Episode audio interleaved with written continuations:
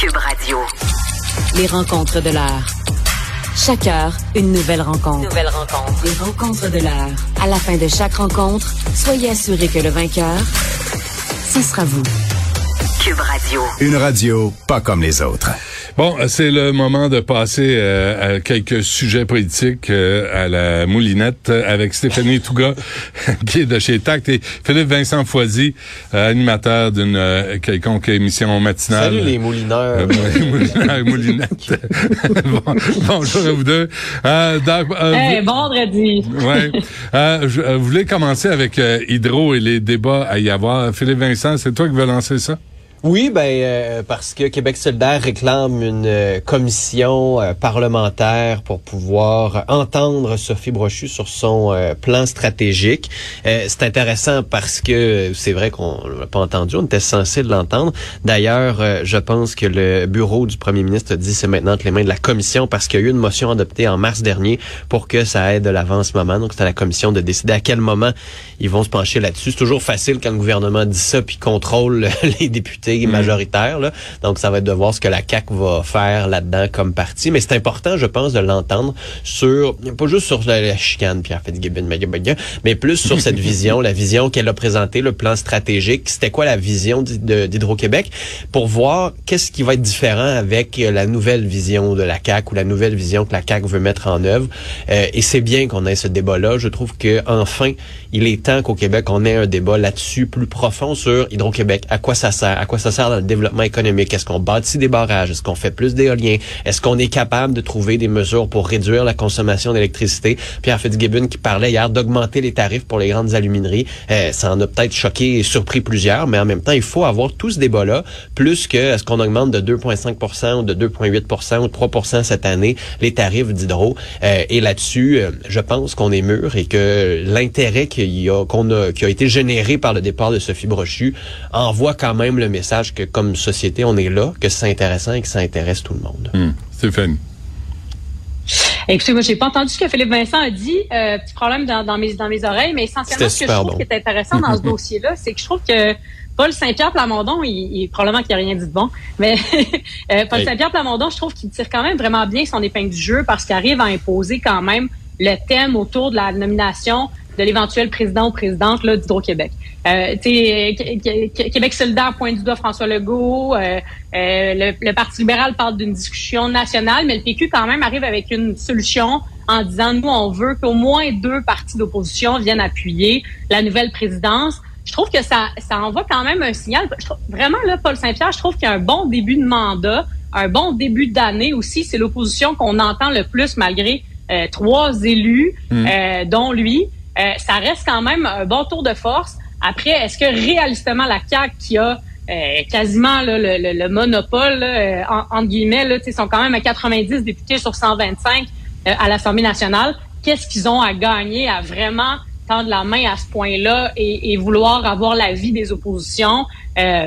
Moi, j'ai pas l'impression que c'est dans la manière de faire de la CAQ. Donc, qu'est-ce qu'ils ont à gagner? Point d'interrogation. Mais quand même, le PQ, je tiens à le, à le souligner, là, il arrive quand même à imposer certaines conditions qui jugent minimales pour pour euh, avoir un, un, espèce de phénomène, pas phénomène, mais disons un mécanisme assez apolitique ou le plus apolitique possible euh, pour avoir un consensus sur la nouvelle la nouvelle direction d'Hydro-Québec. Euh, dans le contexte où on sait pas trop là, de quelle manière est partie Sophie Brochu, euh, la CAQ pourrait être intéressée à dire, regarde, on s'en lave les mains, nous, on considère que dossier clos, on passe à autre chose, on veut bien faire les choses pour la prochaine fois. Mais euh, comme je disais, je suis pas certaine là, que, que le coup politique en vaut la chandelle pour eux. Voyons voir si Paul Saint-Pierre, comme pour le serment au roi, arrive à bouger le, le gros paquebot de la CAQ des 90 députés avec ses trois, euh, ses deux autres marins autour de lui. Mais euh, à, à voir, là, ça va être intéressant euh, ce débat-là. Mais en même temps, Paul Saint-Pierre Plamondon peut jouer la carte de la transparence là, auprès du gouvernement. Oui, c'est sûr. Euh, la, la transparence, mais en même temps, bon, quand je vois comment euh, tous les enjeux plus éthiques ou plus sensibles sur le plan de la transparence et de l'éthique pour l'instant, comment ils ont été traités, notamment avec la personne de Fitzgibbon, on l'a plutôt balayé du revers de la main. Fait que j'ai pas l'impression que- qu'ils vont vouloir créer ce genre de précédent-là aussi en disant bon ben cette fois-ci on consulte les, les deux groupes d'opposition, en fait deux groupes d'opposition minimale. euh, on veut leur appui. C'est comme créer un précédent pour les prochaines fois. Ben oui. Euh, Puis Paul, il le sait très bien. Fait que euh, je suis pas sûr que la CAQ va vouloir faire ça. Ben non. Ah non, euh, Philippe Ben non, ben non, ben non. C'est de la prérogative du premier ministre. C'est à lui de décider ça. Là. Hydro-Québec, c'est pas un agent du Parlement, c'est une société d'État dont le gouvernement est l'actionnaire principal. Fait que, je trouve ça intéressant comme position parce que ça lui permet de faire partie de la discussion en ce moment. Mais ce serait, tu sais, le CA d'Hydro-Québec, le conseil d'administration va faire une liste. Puis après ça, de cette liste-là, le gouvernement va choisir. Mais ça fait juste montrer qu'il y a de la pression sur le gouvernement pour éviter de choisir quelqu'un qui va dire, ben oui, oui, oui, Monsieur Fitzgibbon. Et, et on met la table à une possible contestation sociale. Tu sais, si on devait avoir quelqu'un qui ne donne pas l'impression d'être indépendant et qui est là juste pour euh, répondre oui, oui, oui, mais il y aurait une levée de bouclier plus importante dans la société que les partis d'opposition sont en train de placer. Il faut que tu vois plus ça comme on met la table à quelque chose pour ultimement peut-être être capable de contester comme il faut que euh, une demande à laquelle ils pensent vraiment que le gouvernement va, va Exact. répondre À positivement. partir du moment où tu mets des... Euh, je suis à la même place que toi, Philippe Vincent. Je pense qu'ils disent on va mettre des exigences minimales que- qui s'apparaissent à quand même à du gros bon sens. Tu sais, de dire, euh, nous, on pense que deux groupes d'opposition, au moins sur trois, devraient donner leur appui. Tu sais, c'est quand même une exigence assez de base. Là. Monsieur, madame, tout le monde le comprend bien. C'est pas compliqué. Ça semble raisonnable. Fait qu'après ça, le PQ aura tout en main pour dire, voyez, on a mis des exigences de base pour éviter le copinage. Puis le gouvernement a choisi d'utiliser la bonne vieille manière de faire les choses et, et d'en faire à sa tête. Je pense aussi que c'est une petite tactique euh, du côté de, de Paul Saint-Pierre. Et pendant ce temps, Québec solidaire euh, se penche sur le cas de McKenzie. Ben, demande au gouvernement de Ah. se pencher sur euh, ton dossier préféré. hein. Je pense que Mackenzie et euh, à Benoît Dutrisac, ce que la Constitution est Antoine Robitaille. hein. On est au niveau de l'érotisation intense.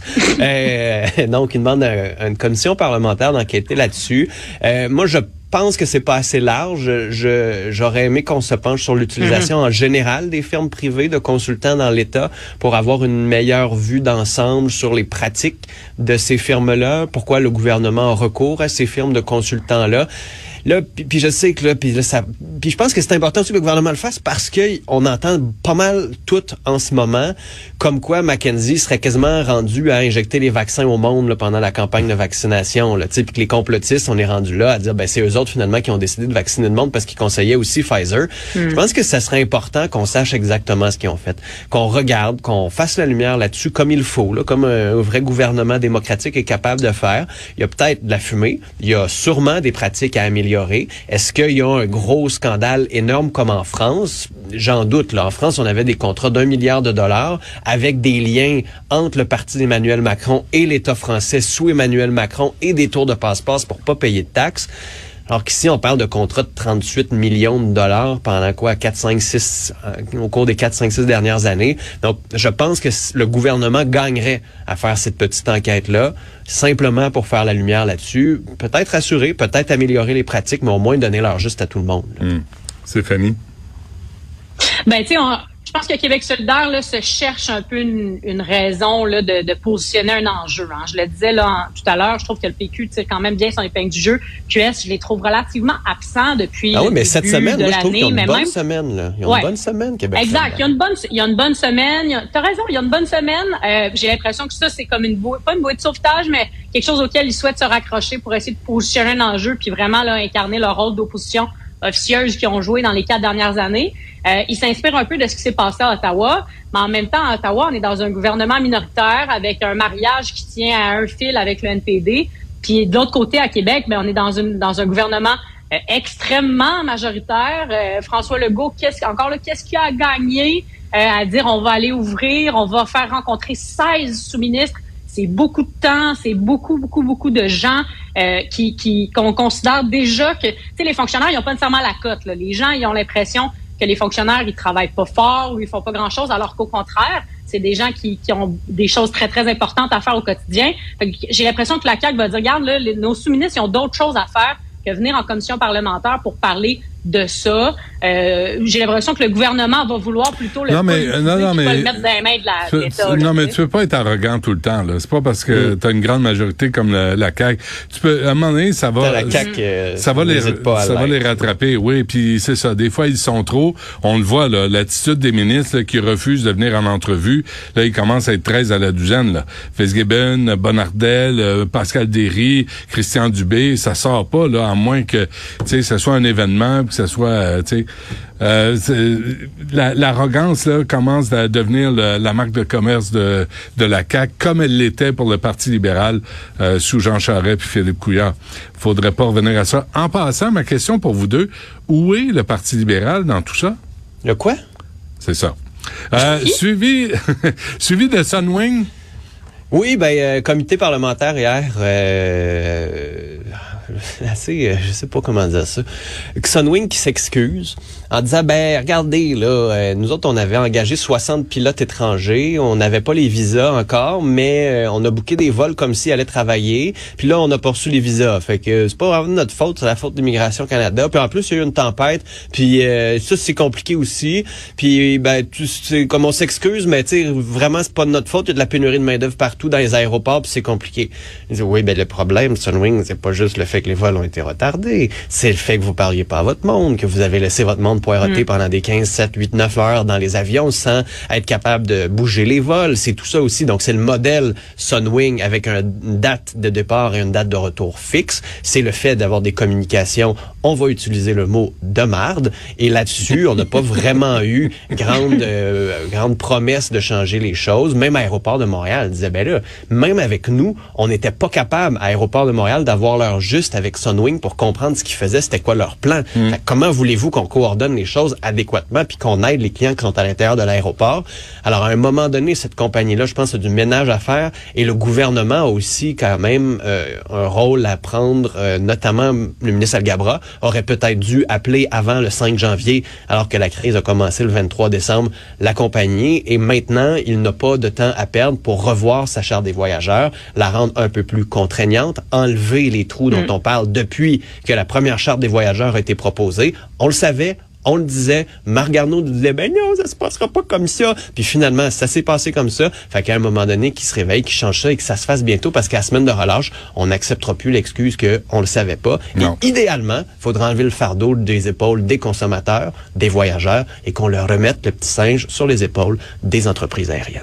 Le président de Sunwing, c'est bien James euh, Kevin William Awad, le vapoteur. ou je me trompe? Ça- Senior, oui, c'est ça. Pas junior, senior. Bon, qu'est-ce que tu fais avec Sunwing, euh, Stéphanie?